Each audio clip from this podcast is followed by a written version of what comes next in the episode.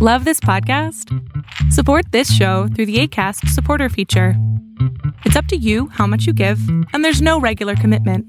Just click the link in the show description to support now. It's good to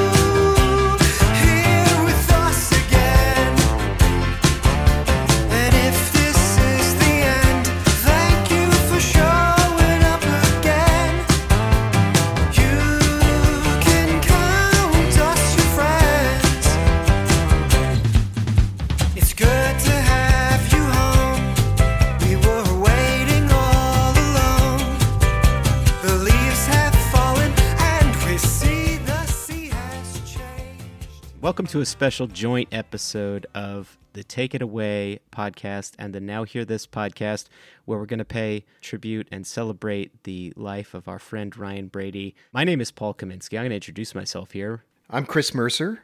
Paul, I'm really I'm happy to be here with you in the general sense. I'm not thrilled about the circumstances, obviously, but it is a delight to be recording with you. Yeah, same. The last time we were recording together, we were arguing with Ryan about water spout and talking about all sorts of fun things Yeah. on the cold cuts episode of Take It Away and Now Hear This. And I went back and listened to that recently and I didn't realize just how much fun that was. That was a lot of fun. So much fun. I mean, who Yeah. who else in this universe can I talk about night out with? Well, you got a friend in me and Ryan when it came to that, you know. Yeah. Now that was a wild little Macca party we had there. Yeah. And I was glad that Ryan got to talk about cold cuts. He'd been wanting to do that on Take It Away, and I always kind of poo pooed the idea. Like, haven't we covered all these songs? And I think, as I noted on the episode, we got into it, and it turns out we hadn't covered all those songs. Who'd have thunk? Yeah, that, or maybe you had touched on them and then there was more elaboration to There was had. more, yeah, and there were some songs we hadn't completely covered, or yeah, hmm very strange. So if anyone hasn't checked that episode out, it is it is worth a listen because there's some revelations that I thought for sure I would have realized by now that you gave me in that episode that to this day have stuck in my brain and I can't listen to the songs without them anymore. Um, in a good Well, way. In you- a good way. You had to go and get the water spout lyrics out. well, actually, I do have a follow up on that. Uh, this has nothing to do with the episode today, but I do have a follow up on that. I was talking to my dad, who works with me on the Yesterday and Today podcast, and he was saying that one of the reasons Waterspout was pulled from All the Best was because the label thought the lyrics were too suggestive. Hmm. How about that? How about that? Crazy. Well, they're a little suggestive, you know, once you got into it. Although no one would have noticed. No. It's it's the most obscure suggestiveness you could come up with. That's right. Well, speaking of obscurity, the way I was introduced to the wonderful Take It Away podcast was when a listener of yours, a fellow by the name of Paul Sally, who is incidentally Jimmy McCulloch's biographer, Uh-huh. had posted how much he enjoyed your show and how much he enjoyed the Return to Pepperland episode. And I thought, you know, that's an obscure thing, but one of the things I loved about Take It Away and the chemistry that you and Ryan had was that you took those moments of obscurity and you gave them a warmth and you gave them a richness and you for nerds like me validated all of the years I had sunk into listening to Atlantic Ocean or whatever. So Yeah, yeah. I thought we'd start today just talking a little bit about how you met Ryan and, and how Take It Away got started. We're going to break this episode out into a couple different segments. We're going to talk a bit about the shows. We're going to talk a little bit about Ryan's music, and we're going to hear some of it. And then we're going to talk a little bit about the kinds of music that he loved and that he introduced us to. And so I guess we'll start here. Tell us how you met Ryan. Give us some first impressions. And, you know, we've heard the story of your bonding over McCartney, but maybe you can elaborate a bit on that. Yeah, I mean, even the McCartney bonding story there in class has something of a of a background story because Ryan was in my classes, as everyone knows who's heard the show. He was in my classes, and I remember him being in recording class. And actually, my friend Braxton, who was in that class as well, he recently pointed out to me this funny story where Ryan was telegraphing in every possible way that he liked the Beatles and he especially liked Paul. and so for one of his projects, he had the strings, only the strings for Eleanor Rigby and had re edited those. And for this one day in class, I usually would bring a mic in and ask the students to bring their instruments, uh, you know, one at a time. So, hey, let's do guitar next time. Ryan brought his guitar. And I set up a mic and started to record Ryan, and he started playing Blackbird. And after he played it, according to Braxton, I don't remember this, I said, Ah, well, thanks for that obscure bit of repertoire there. Apparently, steamed Ryan. And, uh, and, and he said later on, Oh, man, if I'd only known, I would have played like Hey Diddle, and it would have blown his mind. and it would have. Oh man, you really alpha mailed him on the on the nerd stuff right there. It's like the goddamn Serengeti. Oh man, yeah. But you know, once it came out, there are some really great stories. Once it came out that we were both Macca fans, the story that everyone already knows about Cage. You know, among the things that uh, Ryan had submitted his sound design certificate application, and I reviewed it. And that's where I found out about Cage, that he had quoted Cage in a track, but also he had written a little paper about A Wizard, a True Star and written a little essay about how important it was to him. And I didn't know the album. As we'll discuss later, he introduced me to that. Wow. And apparently, as I see, introduced you to that. Yeah. And so, yeah, I kind of found out a lot about Ryan just in that application. Then we bonded about McCartney. Then he started coming over to work on songs and stuff, and we'll touch on that later. And I have to say, I did not then, and I don't now, hang out with undergrads. but Ryan was different, you know, and I'll tell you how different. He came into class one day after we'd already done the McCartney bonding and the whole trade of hard drives and everything. Yeah. He came in and said, uh, Hey, man, I got the McCartney Years DVD. I said, Now, why would you do that? He said, I've got issues. I said, Okay, you coming over to watch it? And he said, How's tonight? and we did. We we had a hilarious evening oh, watching that's the great. McCartney Years DVD and laughing at it. Yeah. Just like that.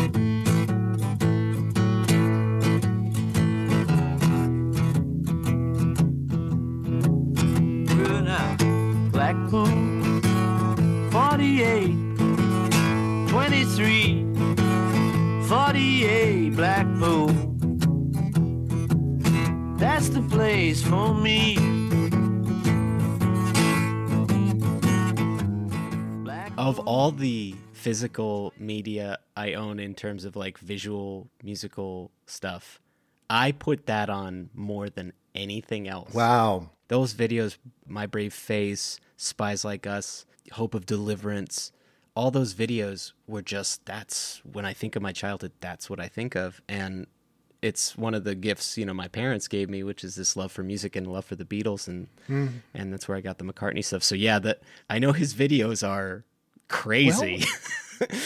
We were marveling at how the best of them weren't that different from the worst of them. It was a subtle difference. Watching London Town, and even McCartney in the commentary is saying, gee, this looks like they just set up a camera and we fooled around, huh? I know. And so you look at So Bad, and it's kind of the same thing, but it, there's like a magic to So Bad. And I remember us noticing that night, like, why is this any better than that stupid London Town? But it sure is.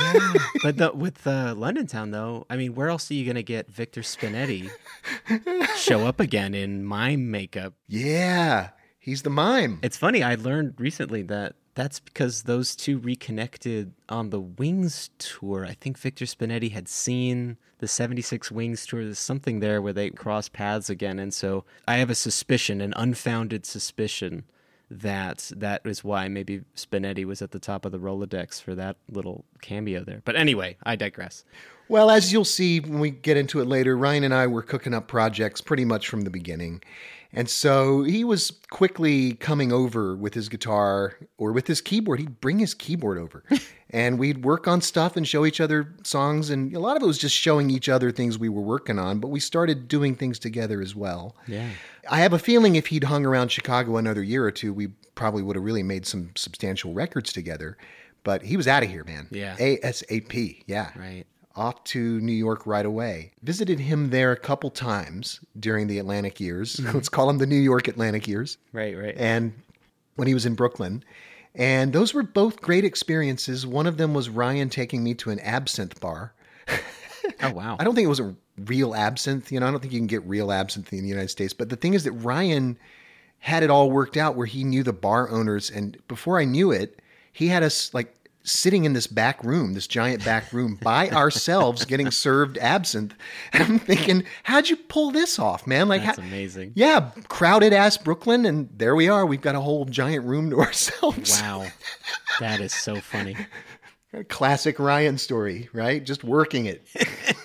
and he loved New York too. You know, I he had often talked about wanting to go back, maybe, but he just felt like L.A. was where he belonged. You know, right now, particularly. But he had often sort of fantasized, and at, some point in the last couple of years, got close to thinking maybe he was gonna go back, and then Interesting. ultimately didn't. But Interesting. I we had a, a bitter disagreement about L.A. and New York because I always argued that, and this is get in trouble with this, but I always liked L.A. more, and uh, felt you could spread out a little more in L.A. and life was a little more normal, and life feels a little crazy in New York. Yeah. But I could see a person liking that, and I could see Ryan liking that energy. Actually, Yeah, there's. I mean, he had that duality in him, right? He had those two sides. He had the crazier side, and he had the nerdier, like let's kick back and stay in and watch the McCartney year side. You know, like that's there was.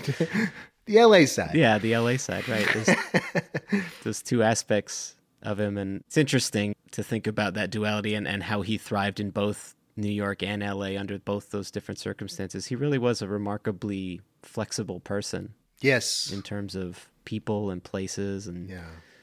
and music too and i think that just comes down to his attitude and i don't know if this is something that you had imparted on him or something that he had just picked up over the years but you know he always used to say like hey it doesn't matter like genre anything like that if somebody's putting their heart and soul on a record the least you could do is listen to it objectively hmm. and not judge it Yeah. before you heard it or you know just listen to it for what it is it's somebody putting their humanity out there Yeah, I suspect that's not something I imparted. That's something that we shared that made us connect in the first place. Just, Yeah. you know, open mindedness about, yeah, people trying to make records, man. It's hard. Appreciate a good snare sound, for God's sake. You know? That's right. That's right. So we heard a little bit about how Take It Away got started when you guys posted the episode that was a live Q&A from the college you work at, right? yes, yes. And so we did hear a little bit about how it got started, but just for people who haven't listened to that episode, can you give us a little bit of an overview about who approached who, how did Take It Away kind of form? You guys had already been making music. How did this develop? it's a great story because this was a time, I think it was 2015 ish, and this was a time when I was learning to collaborate. So I made it well into my 40s. it's not really a collaborator. But at that time, I had a few projects one with Ryan, one with a friend, Rodolfo Vieira. Uh, I think I'd already started on the project with Rodolfo, so I was warming up to the idea of working with someone long term on a project. And Ryan, we always had these crazy conversations in the middle of the night. I would just text him at you know, 11 o'clock and he'd just call me back and we'd talk about Paul McCartney for two hours. you know? so, or whatever, but often Paul McCartney um, Yeah. specifically. And so, yeah. And so I guess we were both independently getting way into podcasts just as one of our favorite things to listen to and to do with your time and sources of information. Ryan surprised me. I think we had just had one of our conversations and he started telling me about the James Bonding, this podcast he was listening to about James Bond. He said, You know, this is just some guys and they just happen to know a lot about this and they're just talking about it and it's wonderful. I could listen to it all day. Couldn't we do this with Paul McCartney? And uh, I was in a, a certain mindset where I just said, Yeah, we could. Let's do it. Yeah. I just said, Yeah, let's do it. thinking, eh, nothing will come of it. I'll just I'll just say yes, and we'll fantasize about it for a few weeks, and then you know the idea will blow by. But it didn't. We actually started making notes, making plans, drawing up episode ideas, season ideas, and before we knew it, we were recording episode one, and I was editing it. And so, yeah, it really he came up with the idea, and it was just about, hey, we're having these great conversations anyway. Why don't we just record them? And put them out. I bet people would want to hear them, but of course that's not what we ended up doing because we're both a couple of maniacs. Right, right, they right. weren't just conversations, but you know, we still tried to keep it basically conversational. I mean, I feel like a lot of podcasts start with the idea, oh, we're talking about this stuff anyway, let's just put it out there. Mm-hmm. But I think the real test of a podcast is is there actual chemistry and do you have the stamina to keep it going and keep the quality up? Yeah. Now, that's one of the things that impressed me so much about Take It Away is because you guys had a great structure. There was a regularity to it, but there was also this wonderful chemistry in listening to it just as a listener. Hmm. I found myself relating to both of you at different times. And hmm. there would be sometimes where I'd be like, Ryan, what are you talking about? And then there'd be like sometimes where I'd be like, come on, Chris, you know, cut, cut, I'm carrying a break or whatever. Like, just like whatever it was. I don't remember what it was, but there was a, no, I think it was the Michael Jackson songs. You guys were taking a dump on the man or whatever. And I was just like, you fucking asshole. Um, but it was, boy, it was, it felt like a, it felt like a clubhouse, you know, it felt like going and hanging out in a clubhouse. And uh, it's funny. I mentioned that to Ryan one time. We were having lunch and uh, I told him, yeah, it's like, you know, hanging out. We're like hanging out in a clubhouse. And, and he was like, yeah, you know, that is kind of right. And I found out later that that wound up being one of the inspirations for him to want to create the Take It Away group, which we know a lot of the listeners who are listening today are part of that Take It Away group on Facebook. I would encourage everyone, well, A, to not go on Facebook if you can avoid it. But if you do, definitely go and check out the Take It Away group. It is just this beautiful community that was, again, fostered by this art that you and Ryan made. It thrives to this day. You know, Ryan is, is no longer with us, but and yet his community is there. Yeah. And it is still active and people are still talking. Yeah, and what kept us going, you know, you talk about the stamina, and there is stamina. I can remember finishing editing an episode, a three hour behemoth, at 1 a.m. and listening through it a second time or something and thinking, man, am I really going to do more of these? How can I keep doing this? Especially when we got into the later albums and it, we weren't talking about our childhood favorites anymore. It really was like we were having to learn about these albums in a, in a much bigger way and get to know them. But what kept us going was the fact that we had an audience. I think we would have closed shop after season two if no one had been listening. Because by the end of season two, we had talked about most of what we wanted to talk about. We agreed we wanted to cover Macca into the 80s. And if it fell apart at that point, we were comfortable because we just wanted to talk about those albums.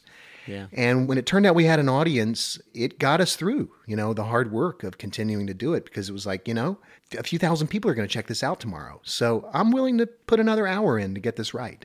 Yeah, so I guess the last album that McCartney released in Ryan's lifetime was uh, Egypt Station. Can you tell me a little bit about? You mentioned you know having to learn about them. Can you tell me a little bit about what some of the differences were in recording an episode reaction to like Egypt Station versus recording an episode reaction to a classic Wings album like yeah. Ram or Band on the Run or something? Because like you said, you had to learn it, but it's also like when you're listening to something a first time, it hits you in a different way. So, can you tell us a little bit about the differences there? It, almost like dealing with a different artist. Yeah. Yeah, I mean, if you're talking about a classic Wings album or an early 80s Macca thing, I mean, you know, that stuff's in our bones. So mm. we could, even though, yes, we did a ton of research, we still knew so much in our bones about those albums and where they sat in McCartney's legacy. Whereas Egypt Station, or even some of the ones like New, or hmm. even Chaos and Creation, even going back that far, they were relatively new to us. You were kind to new, as I recall, or kinder than I thought you were going to be. And I was so happy that you, whenever you like a song that I like, I got very excited. And so you were very kind to Queenie Eye. And I remember thinking Oh, I like "Yes!" that one. Yeah, I love that one. Yeah. Yeah. But yeah, that was okay. News a good example, as as good as Egypt Station. Where how much did I listen to it when it came out? I listened to the song. Ryan and I touched base about it, but mm, I, it wasn't as if I'd lived with it for years of my life. The way, for better or worse, Wings Wildlife I have. so Egypt Station, it's more like I guess having a more standard review show where Right. you've got this new material, you've had a little time to get to know. We had had a year by the time we did the episode. The research is harder because there aren't stacks of books to go through on this. There's hmm. whatever you can dig up online, interviews you can find. Really, it feels more like primary research in that case. And you haven't absorbed it in the same way. And you have to understand that your review of it or your episode on it will be more contingent than that Red Rose Speedway one was Yeah. my attitudes about Egypt Station could change a lot in the coming years. So what I said about that probably not as solid or locked in as what I said about 70s Wings, you know. Yeah. My feelings on Egypt Station have changed in the context of McCartney 3. And it's funny how that happens. You know, the albums before and after it can sometimes paint your perception of the one that you're reviewing. Were you ever self conscious of not skewing too negative on the off chance that you and Ryan actually talked to Paul? We weren't super careful about that, and it wasn't hard to avoid being careful about it because we have such strong opinions hmm. about the stuff. The more recent stuff, we're just disposed toward liking Paul. Yeah. So we're going to let things go that a, a harsher critic wouldn't. But we're trying to be honest, and we always had the attitude that, hey, if we get to interview Paul, it'll be because we had integrity. I, I'd like to think it would be because, and if the show is successful, it's because it had integrity and we were honest. So we didn't pull our punches. I think it's pretty clear in a few episodes that we weren't pulling our punches. Yeah. Well, I Some mean, of us got into big trouble at times. well, like you said, it's all done out of love. Um, Yeah, yeah. And the opinion is part of the fun, right? Yeah. And I think you guys always stayed respectful no matter what you thought. I have to say the opinion was only a one component of the show too. I mean, the show had information, it had a lot of audio examples, it had analysis, which is a little different from opinion, although it may mm. involve opinion, and then it had, hey, I like this, I don't like this. It was just one of the aspects of the show. It used to frustrate me when sometimes people would call it a review show or an opinion show. It was like, yeah, it has opinion, but it's not just opinion. Well, yeah, and that's one of the things, and I think we touched on this in the Cold Cuts episode, but it's one of the things I really appreciated about your perspective and Ryan's too, was that when it comes to a musical, like a technical musical vocabulary, that's where I fall down. You know, I don't, hmm. I have some musical training, like a little bit, you know, and I dabble, but hearing you talk about chord structure and interesting rhymes and here's these couplets and you know just all these interesting terms actually got me thinking about how I was listening to Paul mm-hmm. differently because I wouldn't have been thinking of that stuff. And so that's another thing I really appreciate about it. now obviously Ryan had musical background too. Yes, he did. Is there anything that ever surprised you going through and listening with a critical ear on that kind of musical structure standpoint about one of the songs or albums that you discussed on the show that maybe you hadn't considered before talking about it with Ryan? Well, first of all, thanks for saying that. I'm glad I was able to bring some of that without just dragging the whole thing down and just being a pedant. Because, I found it interesting. I really like legitimately. there were times that I did cut stuff out where it's like, you know what? Nobody wants to hear you go on about the freaking chords. I did that to both of us. There were times we would get too technical and I would chop it out. But by the way, quick aside, just because you chop something out doesn't mean it wasn't useful. Like when you're doing a conversation like this, yeah. I would go down a path sometimes that I knew as I was saying it, I would cut it out. Especially references to my own music, I would tend to cut out. Not appropriate usually on the show, I felt. But the fact that I brought it up, it kept the conversation percolating. And so the stuff we did use was influenced by the stuff we cut out. Maybe you found that on Now Hear This as well. But there were quite a few cases where songs turned out to be simpler than I had ever realized, and I liked them anyway Yeah. those are the most magical revelations. It's like, you know, there's not that much to this. I don't even know why I love this so much. I'm smart enough to know better, but it's not about that. It's magical somehow, you know. Um, those are the best ones. Yeah, Yeah. Sometimes you get to know a song better when you play it. absolutely. Yeah. or even an artist's approach better when you play. You're able to step into their head a little bit. It gets you thinking in those different ways. But I don't know if I would have been thinking in those ways if it wasn't for you two. Well, that's great to hear. It ruins a few things when you start listening too closely. Sometimes Yes. it does. You you like if you can quickly see the formula, then yeah, it's harder to be impressed. I often make the analogy it's like being a musician, a trained musician. It's a little sometimes like being a magician watching other magicians and you know the tricks. Right. So you know how this is done. The question is, are they doing it in a way that's so artful that despite your knowing the trick, it gets to you anyway? Yeah. that's really incredible. I, I mean, I hope magicians have that experience, but I can tell you, musicians know the tricks too. Sure. And we have this experience sometimes of like, you know, I know that's just frickin' one, six, four, five, but damn, it's perfect, you know, or whatever. It comes down to is somebody taking you by surprise, Yeah. you know, or going against type in some interesting way. You get to know these artists so well that you start to know their tricks, their specific bag of tricks too. I know we're not talking about McCartney 3 today, but that's when certain songs on McCartney 3 or even some tracks on Egypt Station, when they jump out to me as like, whoa, like if I step back and go, whoa, he did that. You know, those surprises. I, I learned to treasure those surprises. Like, I think of a song like Mr. Bellamy on Memory Almost Full.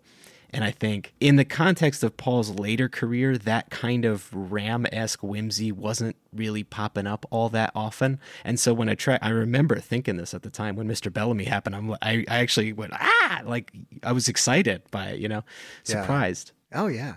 Well, so when Take It Away wrapped, well, we didn't exactly wrap, but when we got through Egypt Station, we were pretty much done.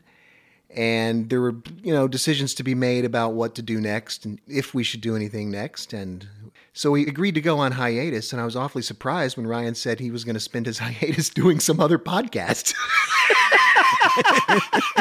like, Ryan, didn't you need a break? And he was like, "Man, I need a break from Take It Away. Okay, this is this is low key. Okay, I'm looking forward to this. Like, all right, man, do another podcast. So, how did Now Hear This get started? What's the deal with that? Yeah, well, uh, my brother and I started doing a Jack White podcast around the same time you guys started Take It Away. That's called The Third Man, and we've been doing that since tail end of 2016. And Oh, and a little bit of background. When he went on there the first time, yeah, I declined to go on because I didn't know enough about Jack White. yes, I remember. I that, remember yeah. just feeling, no, this will be embarrassing, Ryan. He was pushing me to do it anyway. I was like, Ryan, I don't want to do all that research, and it'll be embarrassing if I don't. Yeah, it was all it was all good. I was just a fan. Well, you know, it's funny. Our show is a little bit different, but we were doing kind of similar things to what you and Ryan were doing, just in terms of like, let's keep it positive, let's keep it jovial, let's give history, but also like have a bit of fun. And so when I heard Take It Away, I felt a kinship in that sense because I was already doing that at a very amateur level because I'm not in the music business by profession, I'm in the comic book business, but I learned all this stuff just on my own in my free time. And so, like, what you guys were doing, this the quality of your audio, all this stuff, it felt very like polished, you know, to me. And because we were just learning as we were going, right? And you do it enough times, you put in your ten thousand hours, and you kind of get there, right? The old 10,000. Right. So I'm yeah, I'm somewhere in the 80s maybe. Still. but uh anyway, so I felt a kinship there and and so that's when I reached out to Ryan and you know, I asked him to come on cuz we always have uh, guests on the show. So we thought, yeah, we'd like to talk to both of you guys. And so anyway, yeah, Ryan wound up coming on and we wound up getting along really well. And I realized he lived down the street from me in LA and worked literally down the street like a block from me Wow. he was still at Warner at the time when they were in Burbank. And so yeah, we all we went to the same restaurants. We went to the same, you know, it was that kind of thing. So anyway, we wound up meeting up for breakfast burritos one morning, just sort of talking about McCartney and take it away. And it was one of those moments where I was like, oh, I think this guy's going to be my friend for life. Like one of those moments, like right in that time. And we wound up going to see Denny Laine together shortly after that. And we wound up going to see that Bruce McMouse movie in the theater. And, mm-hmm. and we hung out a few times. And it was when we did Bruce McMouse that Ryan just showed up in the car with the recorder, with a with a portable recorder. We hadn't planned on it. He just showed up with this recorder Yeah. recording a podcast as he was walking into the car. I was in somewhere in the 50s of my 10,000 hours at that point. And so, all right, we just jumped right into it and we recorded an episode going to see Bruce McMouse. And that wound up running on, on the Take It Away Yes, it did. Feed, which I was excited about that because that was yeah, it's my favorite podcast. So like I was like, I remember getting a lot of positive feedback too. yeah. So I got to thinking, I was like, shit, we could make a show out of this, and maybe it'll be a show of us driving around LA and listening to albums and talking about them, because that's what we did to go to Bruce McMouse. So I sent Ryan an email and I said, hey, I have something to pitch you. Let me come by. And at that point, he had moved to Nice Life. So I went to Nice Life on a Saturday and I pitched him on the idea. I said, yeah, you know, it'll be like, it'll be Take It Away and Third Man, but any artist. Because at the time I was thinking like I'd really, I like talking about Jack White all the time and I like talking about Beatles all the time, but I, there's all these other albums and all these other artists that I love too. And I have no space to nerd out with them on this kind of a forum. So let's just do that and let's pick albums and bounce around a bit. And he liked the idea and it was going to be called Take the Wheel. It was going to be called like you know if it was a Todd Rundgren album, it would be like Todd Take the Wheel because we were going to be driving, right? Uh-huh. But by meeting number two, uh, we were like, yeah, that doesn't seem like we should do that at all, and that seems like a terrible idea. Yeah. But we like the nugget of let's dwell on a different album, and so that's when Now Hear This was born. And as McCartney nerds, we were looking for a name, and there's that wonderful Ram radio press kit where Paul sings "Now Hear This" a bunch of times. Now hear this song Yes. of mine. now hear this. So thought, oh, let's just call it that.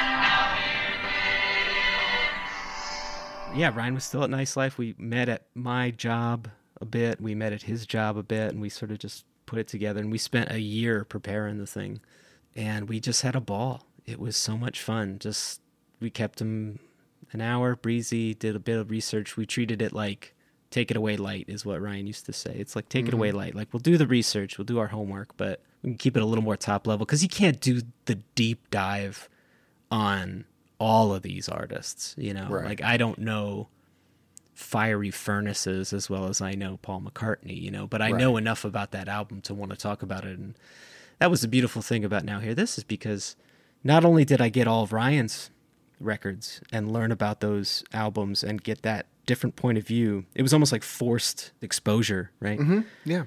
but I got to learn more about these artists that I like because I was doing research about their background, you know, and Right. so it was just advantageous on both ends. Yeah.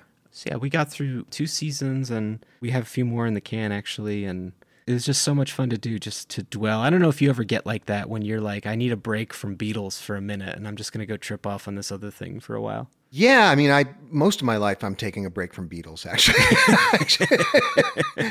I, I rarely listen to the Beatles at this point. But yeah, you're right. You have your main obsessions, and it's nice to be able to just yeah find a, a lovely rabbit hole and settle in there for a bit. Absolutely.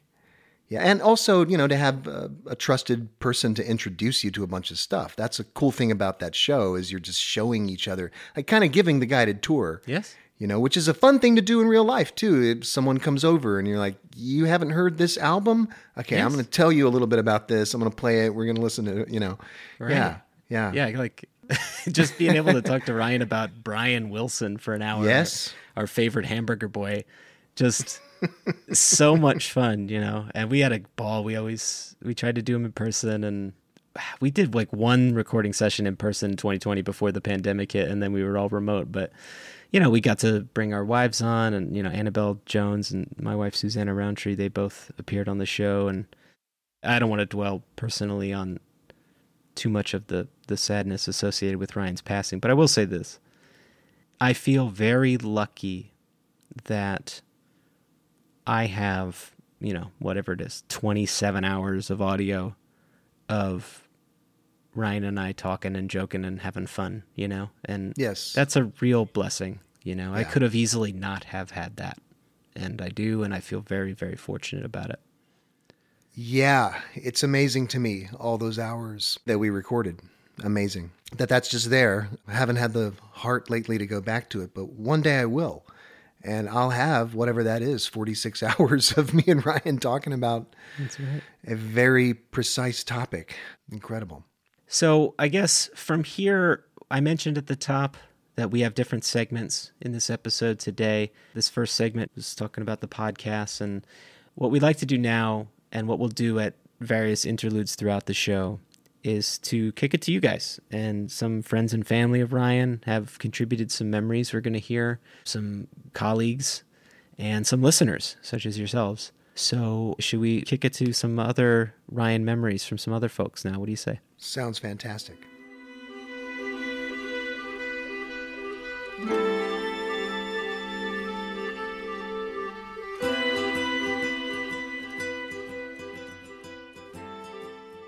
Hey, Paul and Chris. Uh, first off, just want to say thank you so much for doing this. I have really enjoyed both of your podcasts over the years. My name is Mike Burke. I went to high school with Ryan and, you know, was lucky enough to be pretty good friends with him out here in LA. My contribution is it's less of an individual anecdote than it is an observation of how Ryan lived his life and the example that he set, that, that kind of beautiful example that he set that maybe some people could take with them. You know, I had enough conversations with Ryan, you know, during those late nights out in LA here in text chains that I know he recognized that life it sometimes can be more than anything just can be shit. It can be rough and painful and tragic and soul crushing. But amidst all the pain that the world can deliver, it can also give us such pure, unadulterated happiness. And Ryan, more than anyone that I knew,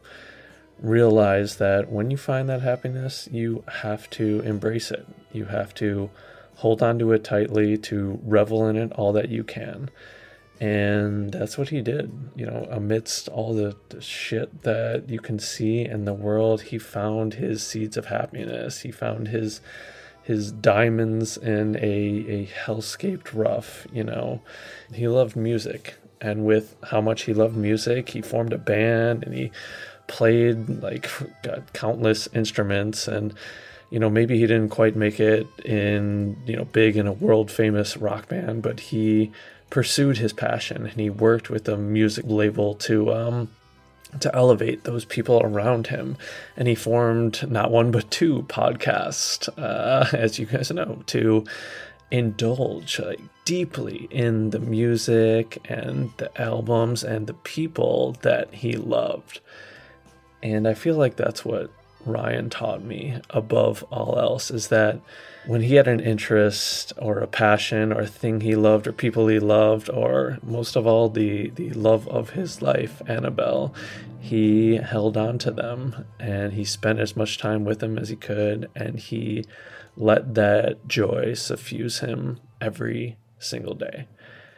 And that's really all you can ask for a person. The fact that he found this you know skeleton key to happiness in his far too short time with us is truly amazing. When Ryan passed, I uh, I look back at the text messages that we had, and he and I were both huge fans of Ghostbusters. I'm sure anyone who knows him knows how much he loved the Ghostbusters with his. Uh, the uniform, fully like you know, uniform that was reminiscent of the one in the movies that he made, and uh, my last text with him was a classic line from the film, you know, when they're about to cross streams and Dr. Venkman says, I'll see you on the other side, Ray. And I I still can't believe that's that's the last thing that I was able to say to him. I'll see you on the other side, Ray. I almost break down into tears every time I think about it, but the most heartening thing I can say about Ryan and the thing I think about and the thing that brings me joy is that truly, whether or not there is a quote, you know, other side, that doesn't matter. Because Ryan brought us so much joy and shared so much love on this side, you know, the only side that we know and that really matters, that even amidst the genuine sadness I feel about his loss, I more so feel joy just about simply knowing him and calling him a friend. That's where Ryan left me. And so again, thank you guys, Paul and Chris. I appreciate you guys doing this and and thank you, Ryan, for being the man that you were. We love you.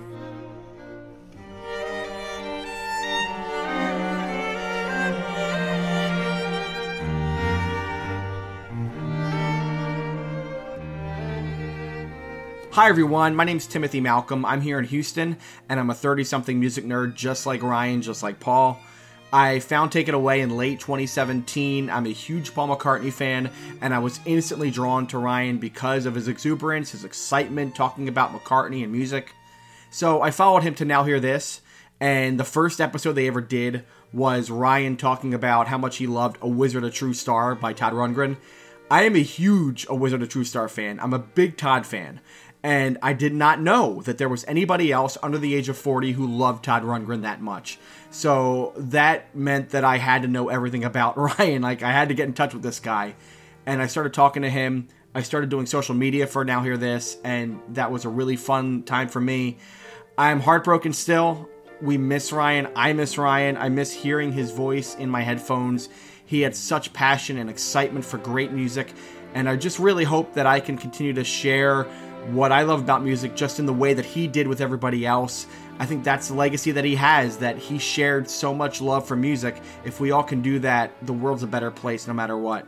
So I love you, Ryan. I miss you, Ryan. And hopefully we can continue to do your good work down here on Earth. Thanks.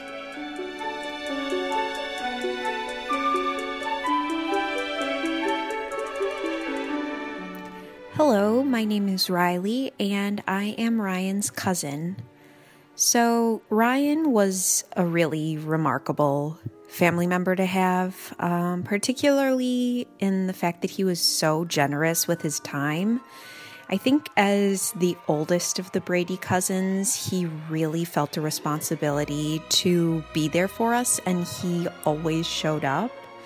I mean, he was always the person who would just like reach out on a random day just to check in, you know, email, text, and wanted like an honest answer, even if it was, you know, 10 pages long or two words long.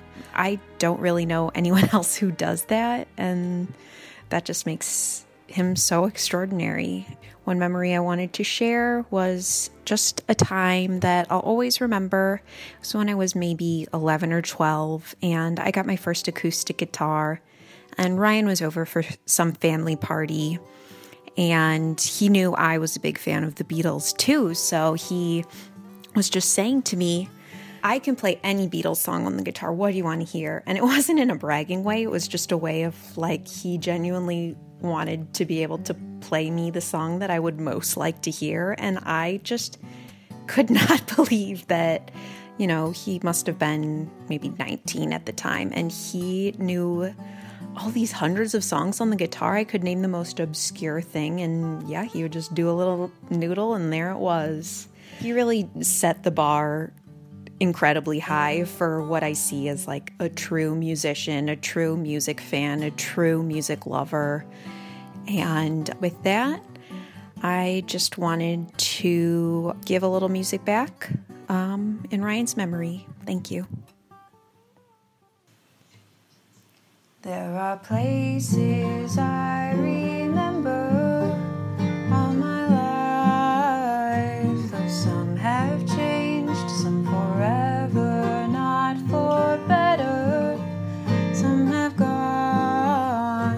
gone,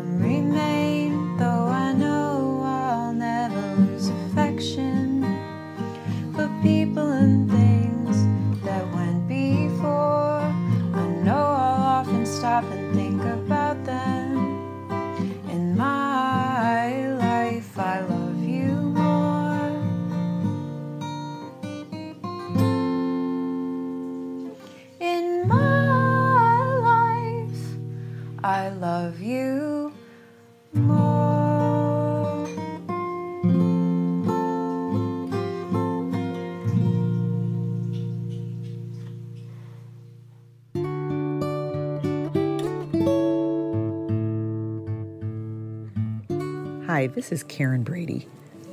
I'm Ryan's aunt and wanted to share a personal story about Ryan.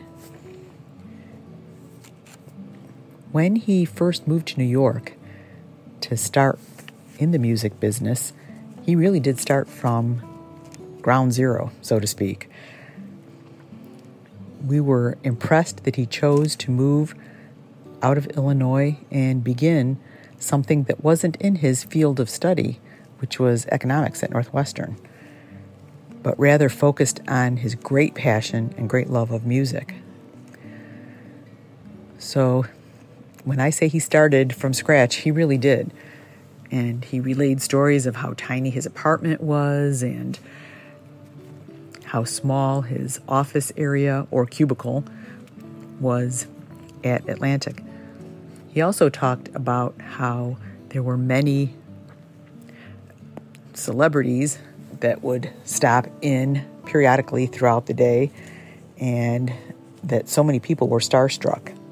I used to tease him all the time about sending me any gossip, scandal, rumors, dirt on anybody, everybody.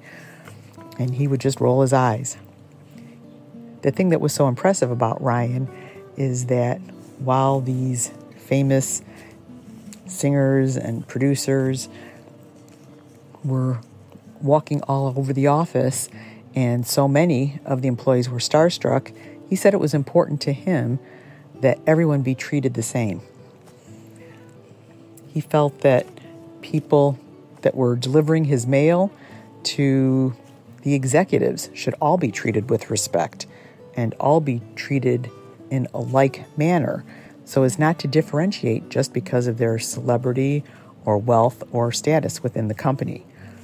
So it was very funny when he would relay stories of how people who did treat individuals very differently never got their mail, but Ryan, because he treated everybody kindly and with respect, he got everything on time and everything delivered properly.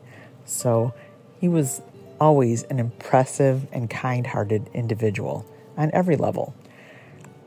Of course, he talked music and what everybody else's preferences were, but he was more interested in hearing what everybody else liked to listen to than to brag about any accomplishments that he had. He was just an amazing, amazing young man, and such a joy to have in our family. He will be so missed.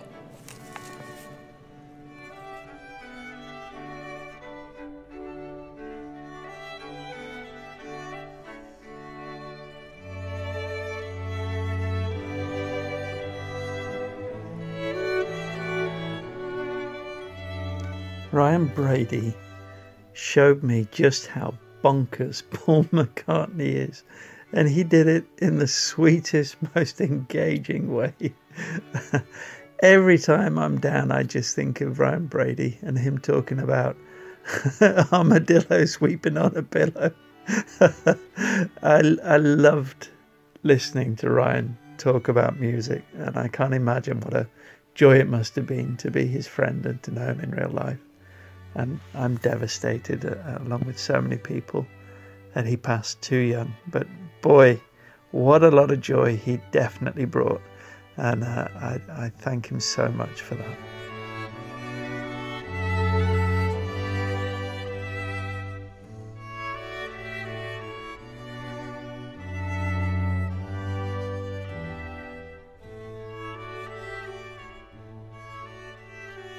Brendan Frank. I am Patrick Frank's younger brother, the middle of the Frank boys. I wanted to share a quick story about Ryan. I knew Ryan in his, I guess, his early days back in high school. This would have been, I met Ryan in 2003 or 2004, and uh, you know, obviously through my older brother Patrick, um, who was heavily involved uh, in Ryan's, you know, friendship and music career. And so I play guitar in uh, the Televangelists. And uh, unfortunately, I don't have access to those recordings right now. But uh, you know, I'd love to go back and uh, and listen to them. And you know, the memories that I have of Ryan are just being the kind of the mad scientist that he was with his Tascam four-track recorder that we would use um, in his basement in Arlington Heights at his parents' house. I remember the day that Ryan got his uh, brand new Rickenbacker bass that he was just so excited about, and uh, it was so cool, kind of being a fly on the wall during the recording process of that album, and then obviously watching him blossom into the just wildly creative and incredible musician um, that he is. I have a unique story that I don't think I've told anybody before, even Patrick. When I was a junior or a sophomore, I don't remember which year it was. Anyway, I was in high school and um, there was this girl that I was planning on asking to prom, and her name is Julie.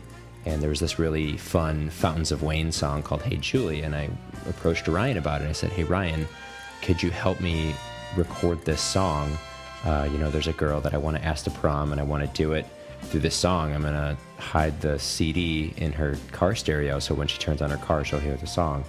Um, and, you know, Ryan, of course, obliged, and uh, we spent an afternoon in his basement recording. And I was so self conscious about singing because it was the first time that I had ever sang in front of anybody else. I prided myself on being uh, an instrumentalist, you know, a guitar player and a trumpet player, and I'd never actually sung before in front of anybody. And uh, I was just having a really, really hard time with all the vocal takes. And, and Ryan was just incredibly gracious and understanding, and he coached me through the whole session. And we ended up getting a really, really cool recording that you know he mixed together, and and it turned out great. And um, it's just a really unique memory um, that I and I, I kind of always will remember Ryan in that light of just being a really warm, accepting, uh, you know, just very gracious and just a wonderful, wonderful guy.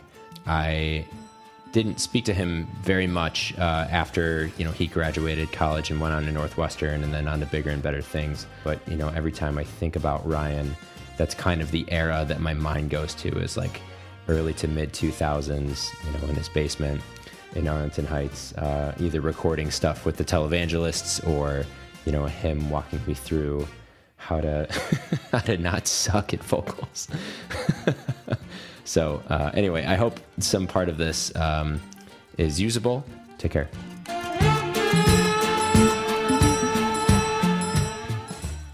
Hi there. My name is Jay Troop. I live in New York City, and I just wanted to share a couple memories of my dear friend, Mr. Ryan Brady. I first met Ryan back in 2010, and uh, we played together with uh, my band at the time, So So So, with Pat Frank. Came down for a, a, gig at one point, and we got to play some Ryan Brady songs and some So So So songs at a gig in DC, and it was just a blast to get to know him. Fast forward a couple years, he, Pat, and I started this great song club that wound up growing to include a whole cast of characters that kind of rotated through it over the about like two, two and a half years that we had it active where we would send each other a demo of a song every 10 days.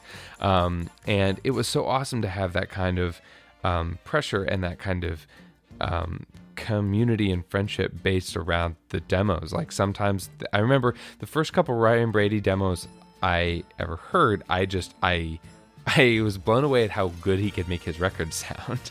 And I was so focused on getting stuff to sound good live, I just didn't know how to record like that at home. I remember the first the first Ryan Brady demo I ever heard um, was "You Are Not Worth It," and I I it made me so jealous. And the first couple song club songs made me so jealous. But it was it was so fun to watch this evolve and get better together. And sometimes it was a full demo and sometimes it was just us singing into an iphone. But um, he always had a way of like drawing out the gems of an idea and giving really great constructive feedback. And it really it definitely changed my writing. I go back to a lot of the stuff that i wrote for song club now and i can hear his influence on me. And it's just so special to have all of that.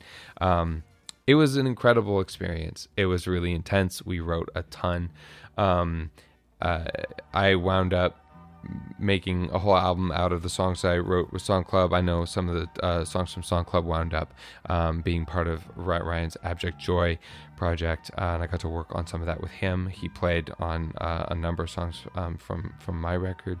Um, it was just so fun, and I like one of my fondest memories of Song Club is I was doing a ton of traveling at the time. I was going back and forth to Europe, and I would have these long morning walks into the office, and every time it was Song Club Day, like I had this awesome set of brand new music from a bunch of people that I was friends with and writing with that would have been like dropped into a Google Drive the night before.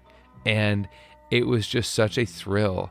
I remember the first time I heard his song uh, "We Are in Space," It was a cold morning. Early, there was no one out. I'm walking through the streets of Vienna in the old, old town of Vienna um, from my hotel and about a half hour walk to, to, to work and like picking my way through the, the, the Google Drive and, and thinking about like my song that I I'd, I'd turned in the night before and like Ryan Brady's We Are in Space comes on and it's like all over the place and it just keeps on repeating the thing like we're made of stars, we're made of stars.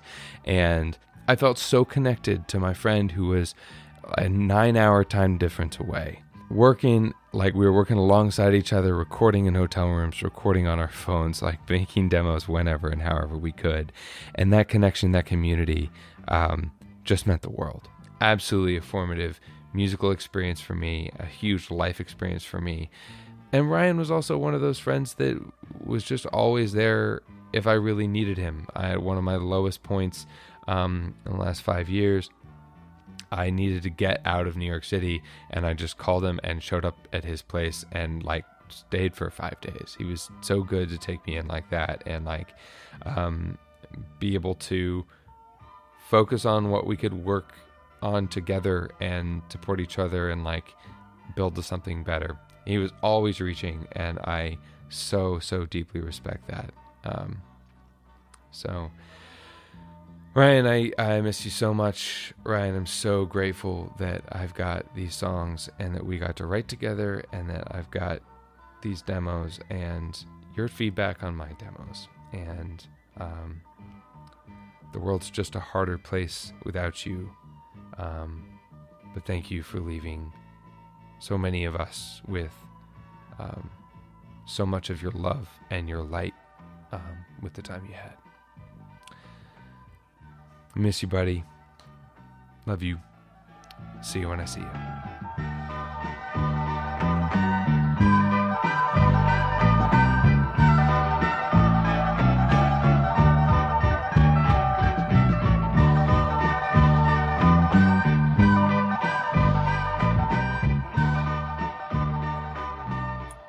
Ryan was one half of my favourite podcast, Take It Away, the complete Paul McCartney archive podcast. This fantastic podcast delved into the entirety of Paul McCartney's solo career with wit, charm, eloquence, and a huge dollop of humour. Two Macca fanboys dissect the albums, singles, and many, many other tracks, released and unreleased. And if you've listened to episode one of Generation Mix, you'll know the Beatles are my favourite band, and it is not hard to conclude that Paul is comfortably my favourite Beatle.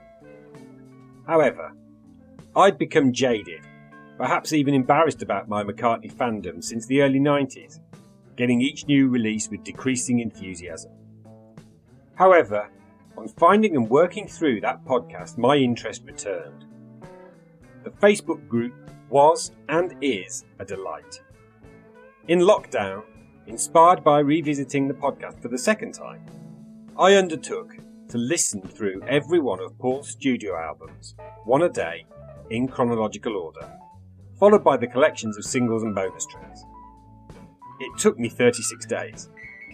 I found songs I loved, songs I loathed, songs I barely knew, and songs that did a complete 180 in my assessment of them over the years. I posted my analyses on that Facebook group and loved reading the comments. The Facebook group has become one of my favourite online spaces with people I don't really know, feeling like they're friends. That group and its parent podcasts are a huge part of the inspiration behind Generation Mix. I didn't know Ryan beyond a message or three, asking permission to promote this podcast on the Facebook group, which was granted with grace and trademark humour. There will, of course, be a McCartney episode of this podcast in the future, and I had planned to ask Ryan to guest on it over Zoom. A newfound, revitalised love of Paul's music is the undoubted fruit of that podcast. My excitement levels for the forthcoming McCartney 3 are finally back to the level of the 15 year old me eager to get his birthday hands on Flowers in the Dirt. That excitement was only matched by the anticipation of new Take It Away episodes. That Ryan was loved by people he had never met is evident from the outpouring of grief and sorrow on our little corner of the internet. So before normal service is resumed, I just wanted to pay this tribute to Ryan Brady and express my condolences to his widow Annabelle. Thank you, Ryan, for so much more than you could have known. Rest in peace.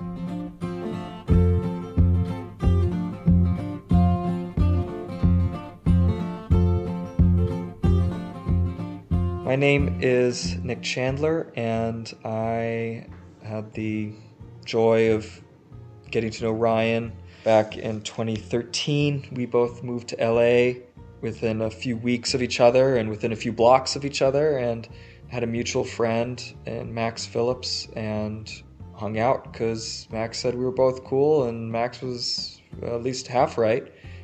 Ah, you know, I am really absolutely struggling to put into words how important Ryan was, not just in that point in my life, but even now. His sense of community, his ability to lift people up all around him, his humor, his his ability to light up a room, I, all, all of it is is something that I I will always aspire to. I don't have a good one story to describe Ryan, or you know, I think the stories that I have with Ryan are not unique.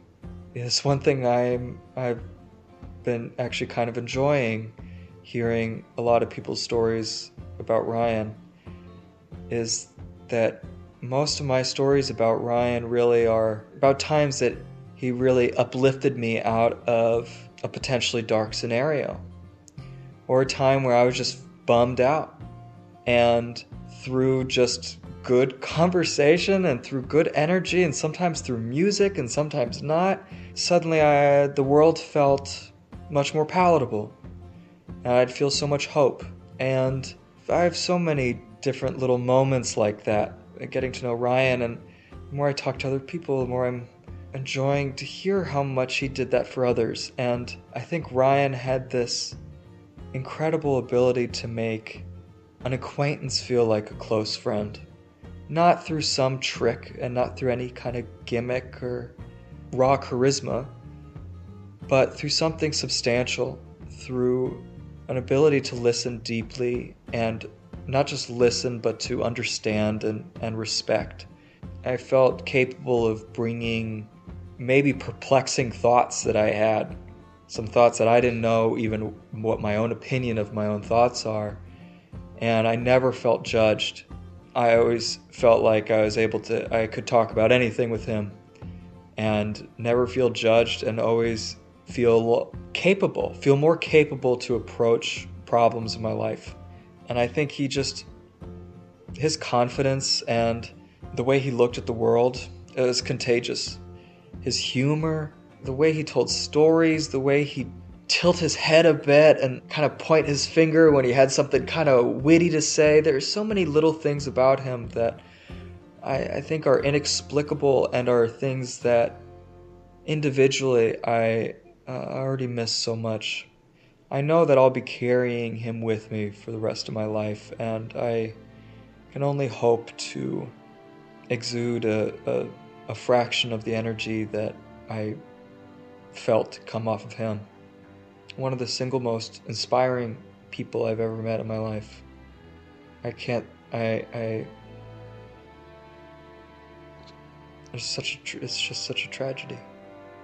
I'll stop here because I, I think trying to put this all into words is so difficult. I, I, I don't know if I can do better than, than that. And I, I just want to thank uh, everybody who's doing this, who's putting this up. Thank you so much for doing this. And I, I'm just so grateful.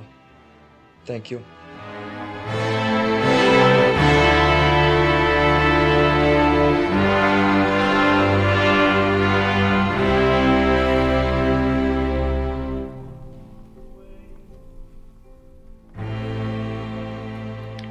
My name is Kasha, and I became friends with Ryan the summer before we started the same college near Chicago. We send each other a lot of music, so I wanted to share three songs that make me think of him. And I should mention that I'm not a big fan of speaking into microphones, so to mess with me, Ryan would sometimes stick a fake microphone in my face when I wanted to say something. So I wanted to honor him by speaking into a real mic. The first song is a Kurt Vile cover of Randy Newman's Pretty Boy, and it's actually one of the last songs I remember sending Ryan. When we met, it was really clear we both loved music, but had sprinted uh, in sort of opposite directions from the point in time when we both joined Earth, which was around 1985, 86. He had an encyclopedic knowledge of everything from before we were born, but I wanted to be a music journalist, so I listened to a lot of new artists. Sometimes a song merged both our ends of space time, though, and this is definitely one of them. As I got to know Ryan, I very quickly learned that I would find out everything about his favorite artists, whether I wanted to or not. So I took this as an invitation to essentially do the same. And since Ryan loved Paul McCartney, I wanted him to like someone I deeply admired.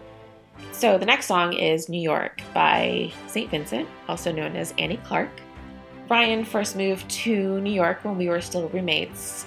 And I remember we threw him a going away party and he posed in front of a really crabby poster of the Statue of Liberty we wanted a banner that said good luck, but all we could find on short notice was welcome home. And the night somehow ended with cake in his face. There's one line that always reminds me of him that repeats throughout the song, which is, You're the only motherfucker in the city who can handle me. And then later ends with, Stand me and also forgive me. When I moved to New York um, and was having some success, but also some very stressful times. I knew that even if everything was trash, Ryan would still hang out with me. We'd still go to the movies. He'd still come to my birthday party and grab the pizzas when they arrived at the bar. He'd still do his extraordinarily over the top George Costanza impression um, in public. So the chorus is I have lost a hero, I have lost a friend, which I never thought would be directly about losing Ryan, but the chorus ends, um, but for you, darling, I'd do it all again. That's actually a thought I recently wanted to share with Ryan. Every so often, we'd email each other with something like, hey, in case something happens, I love you. Um, it made me realize that I could always fuck up and be a person and he'd be there no matter what. And I definitely do all of that again. Uh, the last song is I Don't Feel Like Dancing by Scissor Sisters. Ryan loved a good hook, and this is one of my favorite songs he ever shared with me. It reminds me of all the songs he wrote over the years. It's just so sunny and pure, and anytime he put it on in our apartment, he would do um, finger guns to the pew pew pew sounds.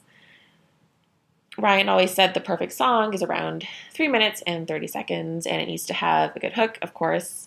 I remember I asked him, um, how, how can you tell a song it is good? And he said, when it makes you feel something. Uh, and so I found a song he wrote that he said he started at our old apartment, but sent me years later called Manhattan Island the song has a very sweet, strummy melody, but in true Ryan fashion is about murder. So I'll leave you with the last few lines that made me feel everything. I have testified, girl. It's your turn for the microphone. Don't keep us hanging, darling. Manhattan Island calls us home. Don't you dare leave me alone. You can be the time. I can be the watch that doesn't wind. You are like the sun. I can lie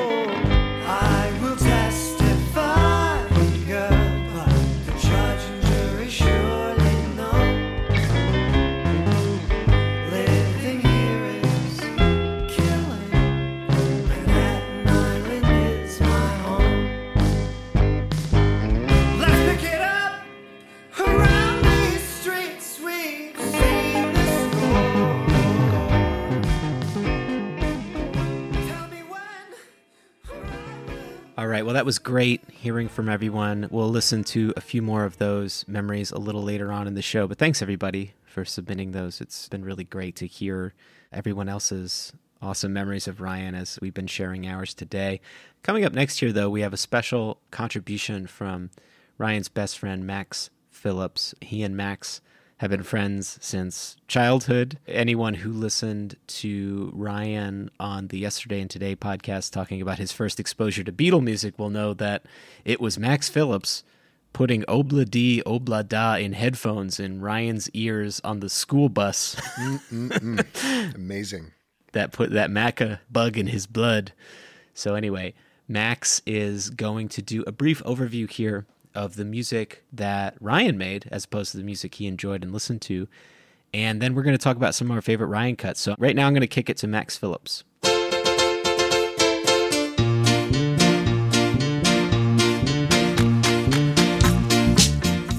My name is Maxwell Phillips. I was Ryan's best friend ever since my mom set us up on a play date in the second grade.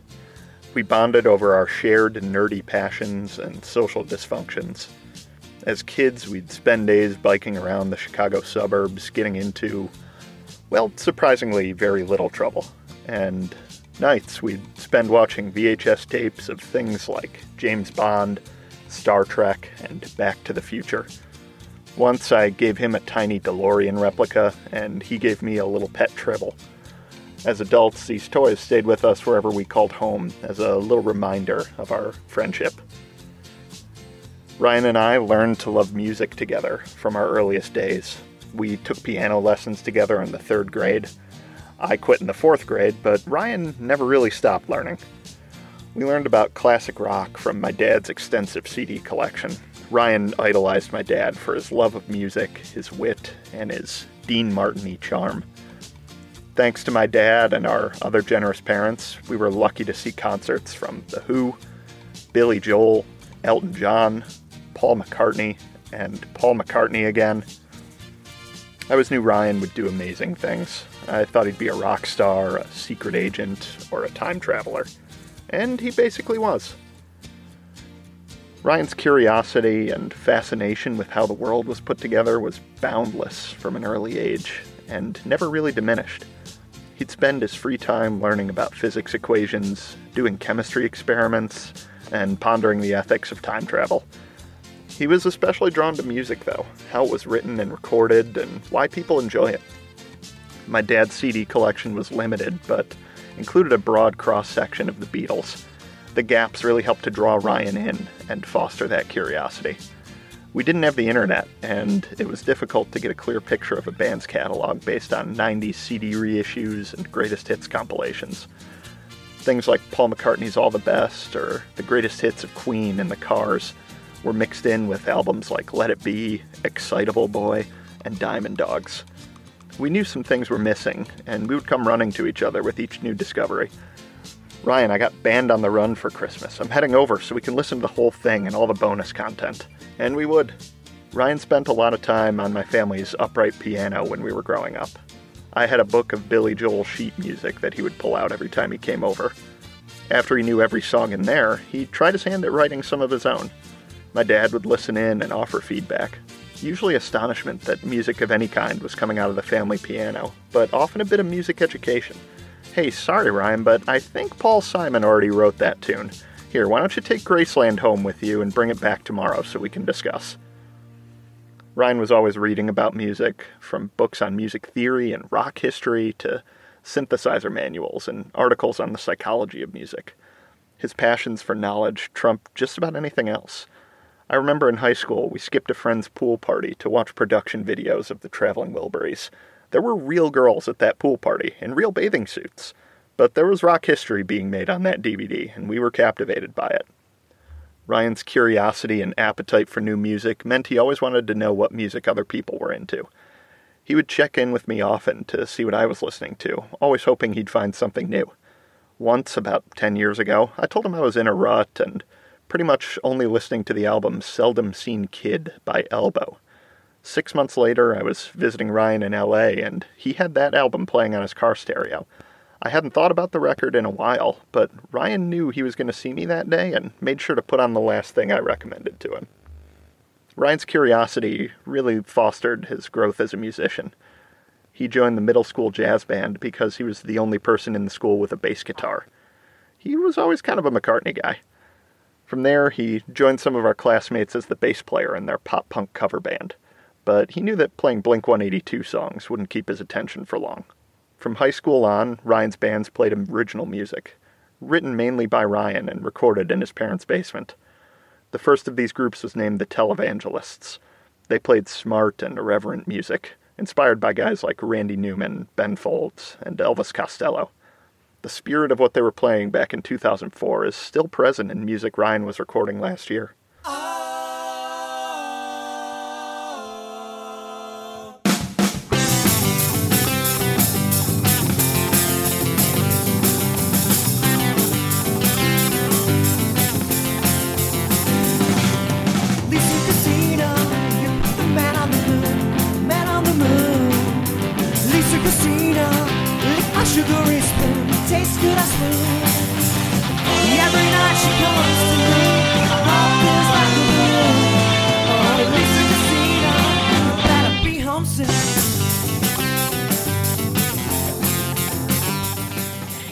Through local shows and mutual friends, Ryan met Max Paranchio.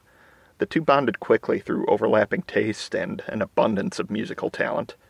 Their collaborations always felt a little competitive, and that competition drove their creativity to new heights.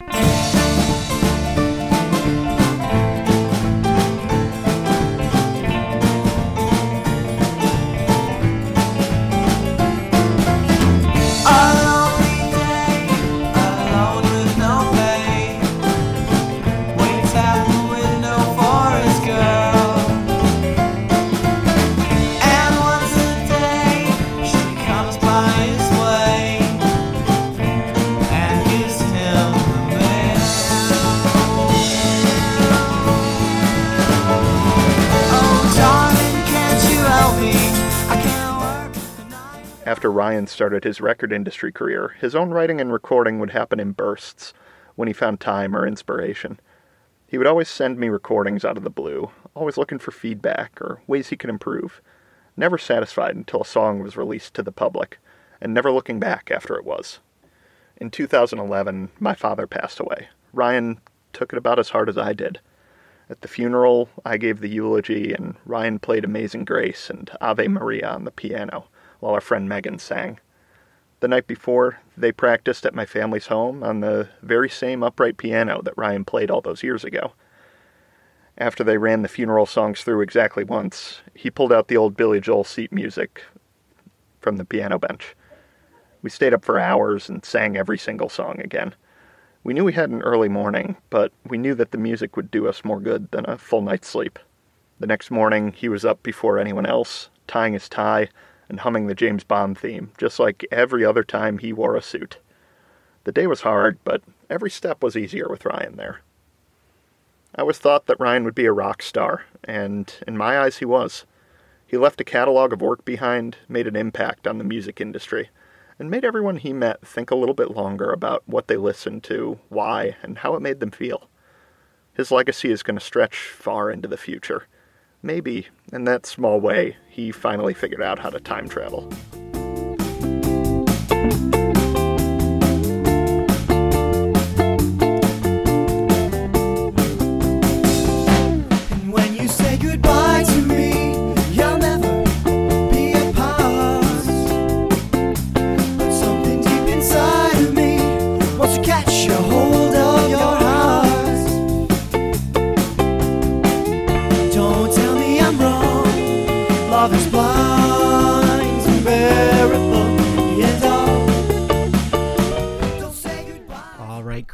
This episode wound up being so long and featuring so many wonderful memories from friends, family, and listeners that we actually need to pause here and continue the rest of our tribute to Ryan Brady in a second installment. Now, don't worry, we're dropping both parts at the same time, so you can continue listening to part two right now if you want.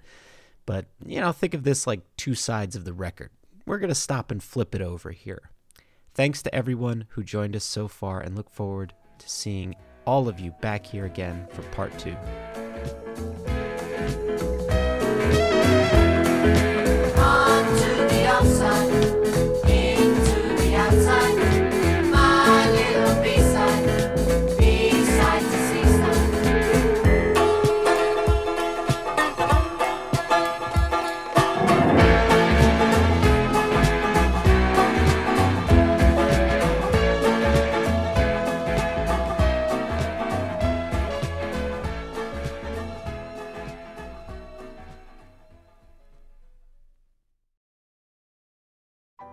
Well, hey, Ryan. Hey, Paul, how are you? Well, I'm good. I'm here to tell the listeners that if they'd like to contribute Mm. to help keeping these Now Hear This episodes coming, well, they can donate featuring the wonderful new donation technology boop, boop, boop, that ACAST has developed for us. That's right. ACAST has helped us out. They host the show. Yeah, our hosts, ACAST, have made it really easy to donate to the show. They have an ACAST supporter feature, and there's a link in the show description that you can follow to kick a couple bucks for the show. It can be five bucks, a hundred bucks, less than a dollar. We don't care. Yeah, just something to keep the lights on. It's all out of pocket, and we do this out of love, and that's it. And we love you all for listening. Thank you very much for doing that. Couldn't said it better myself. okay. All right, well, bye then.